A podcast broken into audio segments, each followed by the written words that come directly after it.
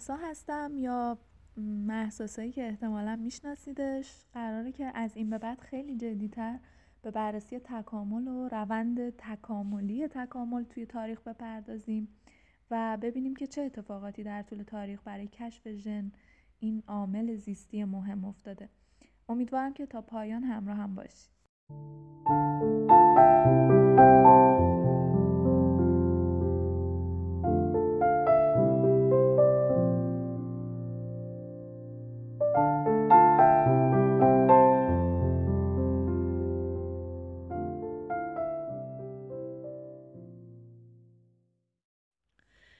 گوش دادن به داستان ژن شاید روایتی تخصصی به نظر بیاد و شاید دونستنش برای همه جذاب نباشه. اما گره خوردن اون به یکی از شاهکارترین نظریات تاریخ بشر اون رو تبدیل به یک روایت جذاب و شنیدنی می‌کنه. شبیه به گره خوردن داستان ژن به نظریه انتخاب طبیعی همیشه شروع قصه داروین با نام فردی به نام مندل گره خورده. پس قبل از هر چیزی اول یه کوچولو از مندل براتون بگم هلوهاش دهه 80 میلادی یه فرقه مذهبی به نام فرقه آگوستین وجود داشتن که به راحت طلبی و آرامش شهرت زیادی داشتن. اونا توی یکی از مجلل ترین مناطق شهر زندگی می‌کردن تا یه اتفاق همه چیز رو عوض کرد. املاک ممتاز اون منطقه از شهر اونقدر با ارزش میشن که باعث میشه امپراتور وقت بیخیال حرف و حدیث مردم بشه و این فرقه پرزرق و برق رو به یکی از فقیرترین مناطق شهر تبعید کنه. یه صومعه نیمه مخروب و رها شده که خفت بارتر از این مکان در شهر وجود نداشت. راهروهای پر از بوی تعفن حیوانات و کاهگل و رطوبت جایی که سرمای درونش بیشباهت به یخچالهای نگهداری گوش نبود و تنها مزیتی که داشت حیات خلوتی بود با چند درخت که کشیش ها می‌تونستن اوقات خلوت و تنهاییشون رو به قدم زدن در اونجا بگذرونن. اعضای فرقه زود به این مکان عادت کردن و کمر به آبادی اون بستن.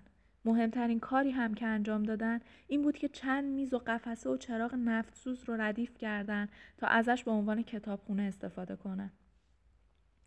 مهمترین ویژگی این فرقه مذهبی این بود که اتفاقا برخلاف فرقه های دیگه اونا شیفته علم و یادگیری بودن و در واقع علم جزی جدایی ناپذیر از فرقهشون بود. اونا معتقد بودن که علم نه تنها در تضاد با دین نیست بلکه راهیه برای اینکه از این طریق خدا رو پیدا کنیم.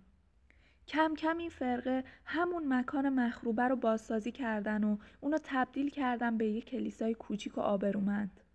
در یکی از روزهای ماه اکتبر 1843 دهقانزاده جوانی به نام کاراموز به کلیسا وارد میشه.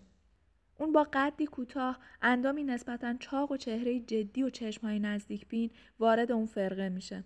مردی که به زندگی معنوی وابسته نبود اما کنجکاوی هوشمندانه ای داشت. از پس کارهای یدی به خوبی برمی اومد و باغبان ماهری بود.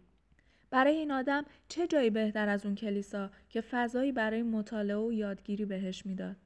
در سال 1847 اون بالاخره به سمت کشیش منصوب شد. نام مادریش یوهان بود اما اعضای فرقه نامش رو به گرگور یوهان مندل تغییر دادن. برای کشیش جوان زندگی به سرعت روال روزمره گرفت. اون دوره های الهیات و تاریخ و علوم طبیعی رو به عنوان بخشی از تعلیمات دینی خودش پشت سر گذاشت. در سالهای جوانی مندل حتی کوچکترین کورسویی از یک عالم انقلابی که سالها بعد ظهور کرد دیده نمی‌شد. اون منظم و زحمتکش بود و از قدرت تشخیص بالایی هم برخوردار بود. اما در سال 1850 زمانی که مندل کارش رو به عنوان کشیش کارآموز شروع کرد عملکرد خوبی نداشت و کلیسا ازش ناراضی بود. جالبه بدونید نظر اسقف اعظم راجع به مندل چی بود. اون می‌گفت کمرویی و کم توجهی سر تا سر وجود مندل رو فرا گرفته. اما مندل سالها بعد از رازی پرده برداشته بود که هیچ کس بهش توجه نکرد. مندل زبان چک رو که زبان اصلی روحانیون بود به خوبی بلد نبود. الهام بخشی کشیش ها را نداشت و از حوصله و روحیه کافی برای فشار ناشی از کار میان نیازمندان و مستمندان برخوردار نبود. خلاصه کم کم دید هرچی تلاش می‌کنه نمیشه. اومد راهش رو عوض کنه و درخواست داد توی دبیرستانی شروع به تدریس یه سری علوم کنه. اما دوباره تلاش اون بینتیجه موند و حتی این راه ساده هم مسیر سختی رو پیش پای اون گذاشت. مندل این بار دست به دامن اسقف اعظم شد که سفارشش رو کنه توی یکی از دانشگاه های وین شروع به یادگیری علوم طبیعی کنه. ورود مندل به وین نقطه عطفی شد برای زیست شناسی که نام همچین شخصی برای همیشه بهش گره بخوره. در اون زمان تدریس ریاضی رو ریاضیدان مشهور اتریشی کریستیان داپلر بر عهده داشت که اتفاقا همه شما هم میشناسیدش. تا حالا بارها براتون از کوانتوم حرف زدم. جالبه بدونید زیست شناس داستان ما با یکی از مهمترین و تاثیرگذارترین آدمهای فیزیک کوانتوم دیدار کرد.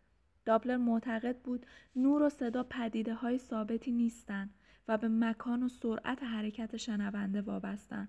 معتقد بود وقتی صدا از من به حرکت می‌کنه و به شنونده می‌رسه حالت متراکم داره و زیر و بم بالاتری داره و وقتی از شنونده عبور می‌کنه و دور میشه در گوش اون زیر و بم پایین تری پیدا می‌کنه. این در حالیه که در اون زمان همه مسخرش می‌کردن و اونو یه دیوونه خطاب می‌کردن. داپلر هم واسه اینکه ثابت کنه دیوونه نیست یه گروه ترومپت نواز رو روی یه قطار ردیف می‌کنه و ازشون می‌خواد تنها یک نوت رو در حالی که قطار در حال حرکت تکرار کنن و از دوستان خودش و آدمهایی که دیوونه خطابش می‌کردن خواست بیان و تماشاچی این سیرک باشن خلاصه دور نشیم از بحث. هدفم از تعریف این روایت این بود که بگم داپلر اصرار داشت ثابت کنه نور و صدا دقیقا منطبق با قانون طبیعت عمل می‌کنن. شاید استدلال داپلر برای مردم اون زمان احمقانه به نظر می رسید. ولی در حقیقت اگه با دقت به اطرافتون نگاه کنید متوجه میشید تمام رویدادها و پدیده های پیچیده و بظاهر بینظم عالم تابع قوانین طبیعی بسیار منظم و سازمانی یافته هستند. هر از چندگاهی هم احساسات غریزی و نیروی ادراک ما روزنه ای رو به سمت درک این قوانین بهمون به نشون میده. در اون زمان مندل هرچی کیف می‌کرد از کار داپلر از اون طرف قصه می‌خورد واسه دنیای علوم زیستی که در حال درجا زدن بود. می‌دید زیست شناسان اون دوره ته ته کاری که انجام میدن اینه که حیوونا رو دستبندی می‌کنن هر کی هم با منطق خودش. اما اون روزها ذهن مندل با مسائل مهمتری از دستبندی کردن حیوانات درگیر بود. سوالهایی که جوابی براشون پیدا نمی‌کرد. البته تا پیش از اون اتفاق بزرگ. سوالات مندل این بود طبقه بندی حیوانات باید از چه منطقی تبعیت کنه؟ اون چیه که این طبقه بندی رو پایدار نگه میداره؟ چی بود که باعث می‌شد فیل همیشه فیل بمونه و مثلا تغییر شکل نده و تبدیل به یه خوک نشه؟ چرا یه کانگورا هرگز تبدیل به یه سگ آبی نمیشه؟ سازوکار وراست از نسلی به نسل دیگه چی بود؟ چرا هر موجودی موجودات شبیه به خودش رو پدید می آورد و هزاران سوال شبیه به این که باعث شد اون کشیش و معلم دبیرستان ناکام بشه یکی از نقاط عطف مهم تاریخ علوم زیستی و اولین قدم رو واسه انقلابی ترین نظریه تاریخ برداره.